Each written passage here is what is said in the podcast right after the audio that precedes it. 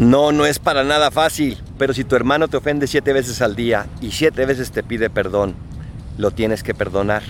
Porque ahí está la diferencia que nos vino a traer Cristo. Cristo vino a transformar nuestro corazón. Ya no hay más ojo por ojo y diente por diente, sino el perdón incondicional, ese perdón de un amor profundo que cuesta, que desgarra nuestro corazón, que a veces no es fácil. Pero Cristo te lo ganó en la cruz. Cuando no puedas perdonar, pídele a Él, ponte frente a Él en un crucifijo y arráncale esa gracia de poder perdonar, porque Él te la quiere regalar. Soy el Paradolfo, recen por mí, yo rezo por ustedes. Bendiciones.